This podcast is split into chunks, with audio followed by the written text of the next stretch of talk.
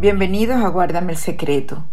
Y sigue todo el teatro del Tribunal Supremo de Justicia. No sé cómo más calificar esta nueva afrenta contra la institucionalidad democrática. Lo cierto es que ahora, una vez que ya tienen designada una nueva directiva para el Consejo Nacional Electoral, porque que estén llamando a la mesita en estos momentos para que mande candidatos es puro teatro. El régimen decidió ir por el camino de la confrontación. Una vez más, se burló con el cuento del comité de postulaciones de la Asamblea Nacional, la idea de llegar a un acuerdo, un presunto diálogo, que el 2, 2 y 1 de los postulados, ellos tienen resuelto todo, es un teatro, repito, que busca que se retire la oposición como tendrá que ser, porque no se puede conectar una situación tan irregular, tan violentamente inconstitucional, ilegal e irrespetuosa. Vamos a hablar de ese tema como parte de la conversación que vamos a tener con nuestro invitado de hoy, muy especial, nuestro colega, querido amigo Pedro Luis Flores. Qué gusto, Pedro Luis. Hola, Ibe, un placer saludarte, vale. De verdad que en serio estoy bastante emocionado de, este reencuentro que nos permite la tecnología, ¿no? Tú sabes que a mí me, em, me ha conmovido de una manera muy especial y me he sentido muy orgullosa de ser tu amiga, el seguir eh, la sensibilidad y, la fuerza con la que estás asumiendo eh, los problemas cotidianos del ciudadano, pero lo haces desde la mirada de un profesional del periodismo. Cada vez que registras, en particular, te se llena el recorrido de las estaciones de servicio para la gente abastecerse de combustible. Eso empezó, como decía siempre, yo conocí tu sensibilidad sobre distintos problemas eh, cotidianos de la gente en general. Tu contacto con la gente siempre es muy particular, pero este que viene con un caos en crecimiento, porque además está, a eso sumarle lo de la pandemia. ¿Qué voy a enumerar yo si quiero que lo cuentes tú? ¿Cómo empezó esta, esta relación tan estrecha con el ciudadano como y corriente? Porque son crónicas lo que estás haciendo. Sí, qué, bueno que me lo preguntes, Ibellice, porque eh, realmente eh, tú, como, como periodista, igual que yo como colega, eh, seguramente vas a entender bien cuando yo te diga que esto es, como esto es una vocación, esto no es un oficio, esto es una vocación, el, el, uno nunca puede, aunque quiera, dejar de documentar cosas, dejar de de registrar cosas. O sea, te hablo de la convicción que tenemos, que, tienes tú y que tengo yo y que, y que tienen los colegas que conocemos en el periodismo, de documentar, de, dejar registro de cosas que a uno le toca presenciar, ¿no?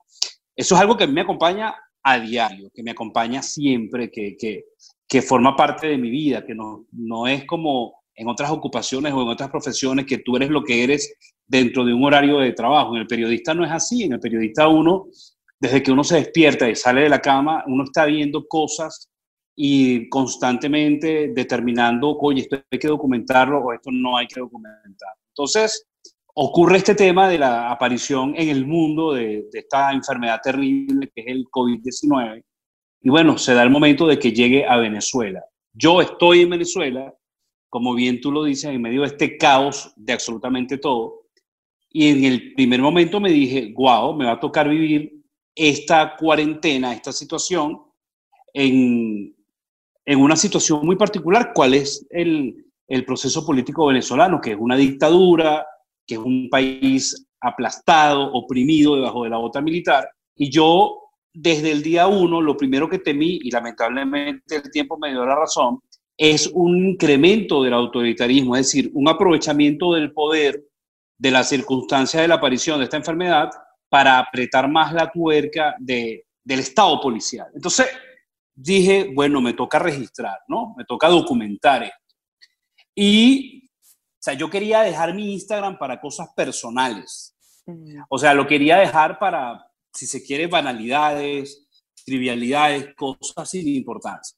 Pero, dada la circunstancia, no me quedó más remedio que forzadamente, lo admito, poner mi cuenta de Instagram a disposición de la documentación que decidí emprender bajo esta sección que cree que se llama Diario de una cuarentena. Bueno, mira, sorprendentemente ha sido la respuesta del público allí y Bellice brutal, impresionante. Sí, bueno, pero es que creo, primero estás, estás cumpliendo una misión, este, y yo entiendo que, que a cualquiera le debe desesperar ignorar lo que está sucediendo en la ciudad o en el resto del país, eh, cómo comunicarse, cómo incluso a dónde ir a abastecerse de pronto. Entonces es un servicio el que estás prestando, que para eso también estamos los periodistas, por supuesto. Sí. Claro, yo lo veo desde afuera, como, como tú bien decías, hay una diferencia, pero a mí me, me ilustra mucho dos cosas. Uno, lo que es el suceso en sí mismo y de otra manera lo que es la censura por detrás, que es dramática, que es el silencio como, como un medio de comunicación eh, eh, por la razón que todos conocemos, pero aún así me parece insólito que ni siquiera un servicio social pueda prestar y decirle a la gente, mire, hay tantas horas de col. El miedo además que se siente en la gente. Entonces, claro que tiene que estar agradecido. Eh, debe ser, cuéntame tú la reacción de la gente que ibas a Mira, yo, yo, yo lo hice, como te dije, primero por la necesidad vocacional de documentar, de registrar, ¿no? Eh, ojo, eh, atención con esto que voy a decir, guardando las diferencias, entendiendo que son cosas distintas y obviamente no me estoy comparando, ¿ok? Porque no es, no es la misma circunstancia, ni es el mismo caso, pero yo en su momento dije, bueno, si Ana Frank hizo un diario con tan pocos recursos, pero lo hizo, oye, uno dispone de un iPhone, de un iPad, de, la telefonía inteligente, de redes sociales, este, y como bien tú dijiste en la presentación de esta entrevista, uno tiene la profesión, el know-how como periodista. Oye, lo menos que uno está es obligado a documentar considerando el catálogo de recursos que uno tiene. Entonces, yo inmediatamente dije, voy a crear un, un, diario, además Instagram tiene varias partes, una de las partes de Instagram son las historias de Instagram, dije, voy a crear una sección que se llame Diario de una, cuarentena. Y como el espacio en Instagram está limitado, dije, bueno, lo que voy a hacer es registrar diariamente un pequeño matiz, un pequeño filón de algo importante que haya pasado cada día de la cuarentena, numerado, para, para dos cosas. Uno, y Bellice, para que quede el registro para la historia de cómo fue en Venezuela la cuarentena venezolana, que lo puse en un Twitter, en un tweet, que iba a ser la peor del mundo y lo sigo sosteniendo. Y dos, para que quede el recordatorio de, oye, ¿cómo fue esto? No solo que eh, para mí, inclusive para mí mismo como periodista, porque de todo esto ha surgido ya la idea de hacer un documental, de hecho, este, para que quede el recordatorio de cada cosa que, que insólita, por cierto, que fue pasando cada día. Bueno, mi Instagram se disparó, a mí se me metieron este, casi 17 mil nuevos seguidores con esto. Y no fue la intención, y, dice. y además feedback, mensajes directos, este, correos y el Twitter ni hablar. Lo del Twitter fue una locura, porque en Twitter la gente está más pegada al tema noticioso que en Instagram. En Twitter sí, bueno, mi Twitter se viralizó a diario. Lo que yo escribiera durante ese tiempo que yo hice este trabajo, lo que yo pusiera en Twitter se viralizaba. Era impresionante. Pero eso tiene que ver este, con un tema de que no hay libertad de expresión en Venezuela. Los medios masivos están amenazados por Conatel, pisoteados, hay autocensura. Entonces, mira, tú salías a la calle, yo decidí, además, hacer periodismo caminando, Ibe, caminando. Yo hasta rebajé, quiero que sepas, durante esta cuarentena, porque me lancé a la calle caminando a ver, porque yo decía, como periodista, yo tengo que ver las calles de Caracas en cuarentena para poder contar y escribir cómo va a ser esto. Ahora, Entonces yo llegaba... Sí, sigues, pero que te tengo la... No, bueno, brevemente, para cerrar. Entonces yo llegaba a la casa, ponía la radio y los programas de radio de opinión no... No nada. No, no, no, uno se intoxica, en serio. Yo, gracias a Dios que disponía de redes sociales para hacer periodismo. De verdad me hicieron, o sea, yo no sé dónde estuviera yo ahorita a nivel de salud mental si yo no hubiera podido documentar todo esto. Ahora, de una vez que tienes eso registrado, tú, tú tú eres la, fotografía con lo que escribes y, la crónica con los sentimientos, con lo que expresa la gente. Me imagino que de ahí vas sacando algún análisis, aportarás algunas conclusiones, algunas reflexiones y algún diagnóstico sobre la situación que, fuiste evaluando en cada lugar al, cual tenías la oportunidad de asistir. Sí, sí, sí. Eh, ¿Qué destacas de, eso? Y, vamos a caer inevitablemente en el tema político, claro está. Pero inicialmente, ¿qué destacas? Esta realidad social. ¿Es cierta la pasividad, la resignación, la desesperanza del venezolano? Y, no. Mm. Esto no es cierto, yo no comparto eso. Mira, qué buena esta pregunta. De ahí se, de, toda esta realidad que yo observé, te repito, caminando, porque no me quedó más remedio por la falta de gasolina. Te comenté que el tiro la ropa me está quedando mejor, pero además un proceso que viví y que me apasionó porque con la decisión de tomé, que tomé de salir todos los días del mundo a ver para poder escribir y documentar. Te voy a decir varias cosas que yo vi que, que me quedan, como dices tú, de, de, qué conclusiones tengo de estas observaciones diarias en persona, además. Eh, cosas que ya se sabían, pero que quedan con este tema de la, de la gasolina verificada y corroborada. La corrupción del mm. sector militar que da náuseas, o sea, que da asco, que es asqueante, que es indignante, ¿sabes? Este, porque yo me paraba, como yo tengo tantos años fuera de pantalla, y además me dejé crecer la barba, yo cuando hacía televisión no tenía barba, yo me paraba en las bombas como cualquier motorizado dentro de la bomba. o sea, las cosas que yo vi de, de, esos manejos turbios, esas señas de cara con cara, de que yo venía de caminar una cola y de cuadras enteras, conversando con la gente que había dormido esa noche en el carro, y llegar a la bomba y Bellice, y ver que llegaba una camioneta último modelo así, tú sabes, año 2020, una Toyota súper lujosa, y se bajaba alguien fresco como una lechuga a poner gasolina porque le había pagado algo a cualquiera de los uniformados. Ojo, llámese policía o militar. Mm.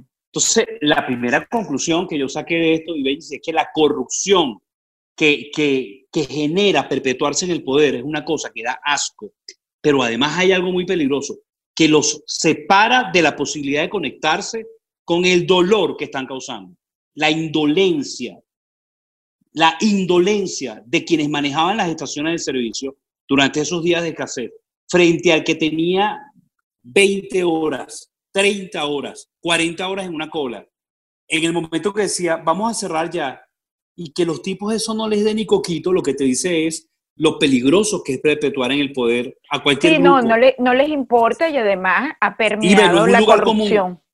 Sí, no les importa. Y la corrupción permea, y entonces ya, ya eso es lo que se impone, que van a robar la vida de los venezolanos, no, no les importa para nada la seguridad, abastecerles de, de, comida, no les importa que no les alcance para la comida. Y entonces en esa indiferencia habrá unos que son pocos, que se enriquecen de manera lícita y por supuesto la gente decente, que es la mayoría, vivirá cada vez peor. Lo otro que vi es eso que el chavismo llama la unión cívico-militar eh, en el binomio que se ejecutó para apropiarse de las bombas de los colectivos con los militares. Eso no me lo contaron, Ide. O sea, por ejemplo, en la bomba de gasolina de la Florida en Chapellín, cómo los colectivos se apropiaron de las cuadras alrededor de la bomba. Escuché este cuento para que nadie hiciera cola en las dos cuadras más próximas a la estación de servicio. ¿Sabes por qué? Porque vendían los puestos de las primeras dos cuadras. Entonces la gente llegaba la noche anterior a hacer la cola y el colectivo no te dejaba acercarte a la bomba. No te lo permitía. Al día siguiente, cuando salía el sol en esas dos cuadras vacías, Ibe, aparecían misteriosamente 30 carros. ¿Qué te parece? Claro, los habían vendido en dólares. No, no, no. Una cosa asqueante, asqueante, de verdad. Claro, pero tú no puedes. Terrible. Tú no puedes enfrentar los colectivos, no puedes enfrentar a unos funcionarios militares, efectivos militares que estén armados. ¿Y qué le queda al pueblo entonces? Mira, eh, eh, hay gente que dice, sobre todo en, Twitter, a mí, yo leo mucho Twitter porque eh, yo, yo siento que ver cómo reacciona la gente como periodista te nutre. Estés o no de acuerdo con lo que la persona escribe, te nutre ver la, diversidad de puntos de vista y a veces los puntos de vista radicales, etc. Pero yo, por ejemplo, no comparto algo que se ha ido convirtiendo como en una especie de, de, premisa, de, lugar común en Twitter, que es que, bueno, sobre todo en venezolanos que se han ido, ¿no? bueno, es que el venezolano se resignó, ¿cómo es posible que acepten eso? Pero ¿cómo se la calan? Mm. No, vale, aquí hay una bota militar que te está aplastando, o sea, eh, aquí espacio público. No, y, reprimen, y reprimen y matan y secuestran y amenazan y, los meten presos sin ninguna, ninguna orden allá. sacó una estadística la semana pasada. La vi. Eh, donde dice que 19 personas fueron hostigadas y amenazadas por sacar el celular para grabar en las estaciones de servicio. De esas 19 personas, 16 eran periodistas. De esos 16, a 9 se les abrió un proceso judicial por osar, por atreverse a sacar un celular para grabar en las estaciones de servicio. Yo tengo videos, tú los debes haber visto. Yo grabé escondido. Yo me metí el celular en el pecho y grabé varios altercados. Pero eso fue escondido. Si a mí me hubieran visto el celular, me hubieran llamado al 16 y me hubieran puesto preso. Entonces, no es que el venezolano eh, que se quedó en el país está resignado. Está oprimido, ¿vale? Está aplastado por una represión brutal. La gente está furiosa. Yo hablaba con la gente. La gente está furiosa. Pero está clarísima de, quiénes son los responsables, ¿no? claro, pero estamos, pero estamos reprimidos, estamos aplastados por una bota militar. Aquí la gente sacaba un celular y llegaba el 16 y se la llevaba presa. Entonces no es que el pueblo está resignado, el pueblo está oprimido, que es muy distinto. Eso es cierto. Eso es cierto. Y entonces la ligereza termina también, quienes son víctimas incluso de esta situación, terminan también siendo injustas con algunos líderes políticos, porque en efecto yo creo que hay, eh, eh, se han cometido errores, no se han logrado los objetivos, se tuvo una expectativa y no se pudo, pero tampoco es que los jefes de la política puedan hacer mucho más de lo que han hecho con mucho coraje, por cierto, como el caso de claro. Guaidó. Bueno, el costo de hacer política en Venezuela es que vas preso tú o tu familia. Entonces, oye, hay que ser un poco más racionales, un poco más cuidadosos a la hora de decir que el venezolano se resignó a esto. No vale, el venezolano está aplastado, está reprimido. Mira, en la, en la bomba de gasolina de los ilustres, que está frente a la UCB, por ejemplo, yo vivo en Colina de Santa Mónica, yo me iba todos los días a pie para ver, para ver no dejaban que la gente se parara a preguntar. O sea, tú te parabas como ciudadano a preguntar, mire, ¿qué día puedo poner gasolina o hasta qué hora va a estar? No, no, no, circule, circule. Mire, pero no, no, no, no puede hablar. O sea, te estoy diciendo, y Bellice, que ni siquiera permitían que la gente se acercara a preguntar en qué momento podía hacer la cola para hacer gasolina. Hubo gente que disolvieron de la cola con gas lacrimógeno, para que no hicieran cola, porque necesitaban el espacio libre para los cupos que habían vendido. Yo te digo, fueron dos meses, o sea, yo puse en un tuit hace poco hablando de la falta de luz, de la falta de agua y de cómo perseguían, en, no fue en todas, fue en algunas, de cómo algunas personas les impedían hacer la cola para poner gasolina con represión, con la policía. En la Florida mandaron varias veces los antimotines de la Policía Nacional para que la gente no hiciera cola. Yo puse en un tuit hace como dos semanas que esto era un campo de concentración. Entonces por allí una persona me contestó que yo estaba exagerando, que, que, que yo no podía decir que la situación de Venezuela era comparable con un campo de concentración porque no era tan terrible. Yo le contesté, bueno, de lo que yo he leído de la Segunda Guerra Mundial, hubo judíos que decían en los campos de concentración que no era tan terrible. O sea, ¿sabes? Sí, bueno, bueno, eso, eso también pasa en las redes, ¿no? Pero tienes la oportunidad de debatir, digo claro. yo. ¿Y viste algún incidente violento? Vi varios incidentes violentos. Por ejemplo, empezando la cuarentena por los días de marzo, eh, cuando arrancó, que la cuarentena comienza con la escasez de gasolina. Pero por supuesto, si, el COVID-19 fue utilizado como una coartada del régimen para reprimir y para evitar que la gente se movilizara por, por todos lados. Sí, para, Mientras ellos resolvían con Irán la...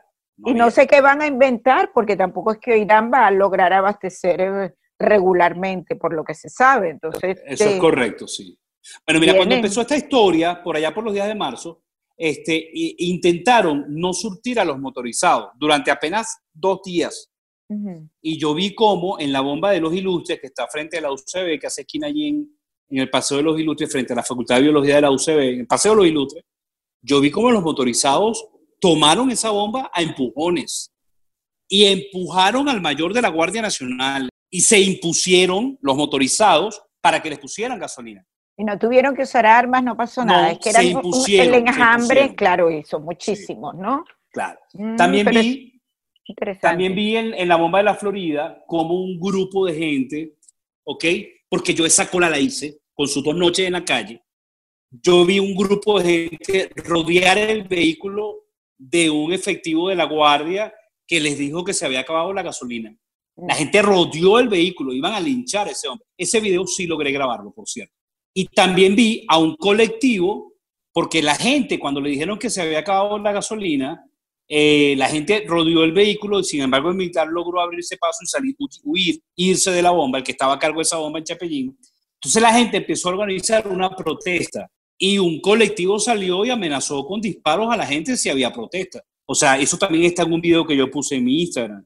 O sea, les dijo, si aquí protestan, aquí va a haber plomo, porque nosotros somos de Chapellín y somos los dueños de la zona, ustedes no van a venir a protestar acá y tal. Tú sabes, eso de pueblo contra pueblo, que sabemos quién lo creó y quién lo alimentó y quién se sirve políticamente de esa violencia, eso lo vi en persona. Y, convirtió eso en un negocio, evidentemente, para una élite política que es la que maneja toda esa mafia porque está aliado con las bandas criminales. Tú sabes, vi una doctora con su bata de médico porque hizo su cola durante 30 horas y justo cuando su carro iba a entrar se acabó la gasolina. Lloraba con un sentimiento esa mujer, o sea, no la pude grabar porque ella estaba frente a los militares. Si yo sacaba el teléfono, me lo iban a quitar. Y además le decía al, militar, pero el carro no rueda. O sea, ¿cómo me voy para, para mi casa? No, no, estos fueron dos meses de, de, unas humillaciones y unas vejaciones que sin duda alguna Ibellice eh, tienen que quedar registradas y documentadas. Me parece muy bien, me parece muy bien. Y, y, yo creo, fíjate que a pesar de esa opresión y a pesar del miedo, porque somos seres humanos y, y tú no puedes ir de suicida a enfrentarte a alguien que sabes que te puede matar, creo que si bajo una circunstancia que se prorrogue, como pareciera que el camino de la explosión se asoma si no hay una solución política. Ahora recientemente hubo una un anuncio que se filtró básicamente entre, entre el sector político, donde se conoce lo que piensa el régimen y entiende ese régimen con el Tribunal Supremo de Justicia, que es la designación de manera expedita de un, nuevo Consejo Nacional Electoral. Quisiera tu opinión sobre esto, Pedro Luis. Sí, bueno, mira, eso es un Consejo Nacional Electoral a la carta, ¿no? A la carta del poder, a la carta del régimen. Eh, eso no va a resolver el problema político venezolano, porque ese no es un Consejo Nacional Electoral ni unos rectores que vayan a ser el producto de un consenso del país entero, sino que va a ser un CNE producto de una pequeña minoría que está aferrada y enquistada en el poder a la fuerza. Entonces, no será más que una fachada, probablemente tenga alguna capacidad de organizar alguna elección, pero legitimidad no les va a proveer, porque no va a ser un CNE creíble. Yo creo que eso no resuelve para nada la crisis política del país, por el contrario, la empeora. Y si Maduro quiere legitimidad nombrando un nuevo CNE, por esa vía no la logra. Esa es mi opinión. Yo creo que, y aquí te voy a decir un secreto, yo creo que Maduro está buscando la confrontación.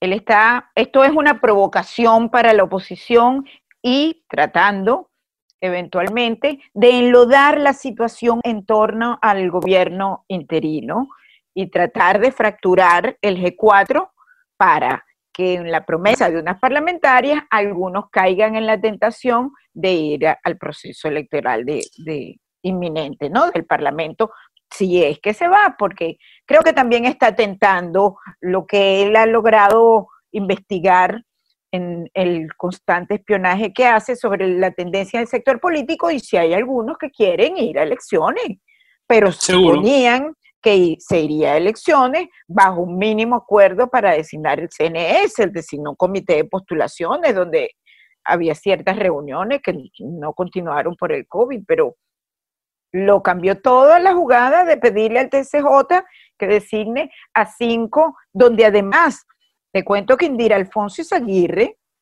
que estaba en la sala, la, está en la sala electoral, es la presidenta de la sala electoral y la segunda vicepresidenta del, del Tribunal Supremo de Justicia, es anti universidades, anti, bueno, anti estudiantes y anti autoridades universitarias, ha tomado unas decisiones muy arbitrarias y fue la responsable de la sentencia contra los parlamentarios de Amazonas. Yo sí creo lo que tú dices, yo creo que si algo ha demostrado el chavismo en el poder es que ellos aplican siempre la máxima de Maquiavelo, divide y vencerás. Y probablemente esta sea una estrategia que entre otros objetivos tenga el de dividir al G4, al llamado G4, al, al sector mayoritario de la oposición. Pero Ibellis, eso no va a resolver la crisis política del No, país. pero claro ni que le va a no. dar legitimidad. No, oye, ellos tampoco van a resolver la tragedia que tienen porque no tienen control de la Asamblea Nacional, no tienen parlamento, inventarán una- otra operación alacrán, parras existirán más por ahí, no han logrado que eso, que nadie, nadie, absolutamente nadie, fíjate que recientemente la Unión Europea dijo,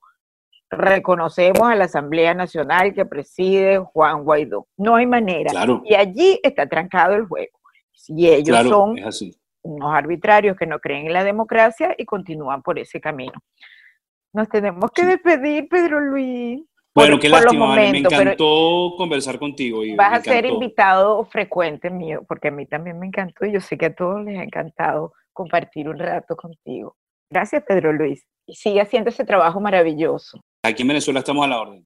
Un abrazo. Gracias por habernos acompañado en Guárdame el Secreto, este episodio número 12. Les habló Ibellice Pacheco. Besos.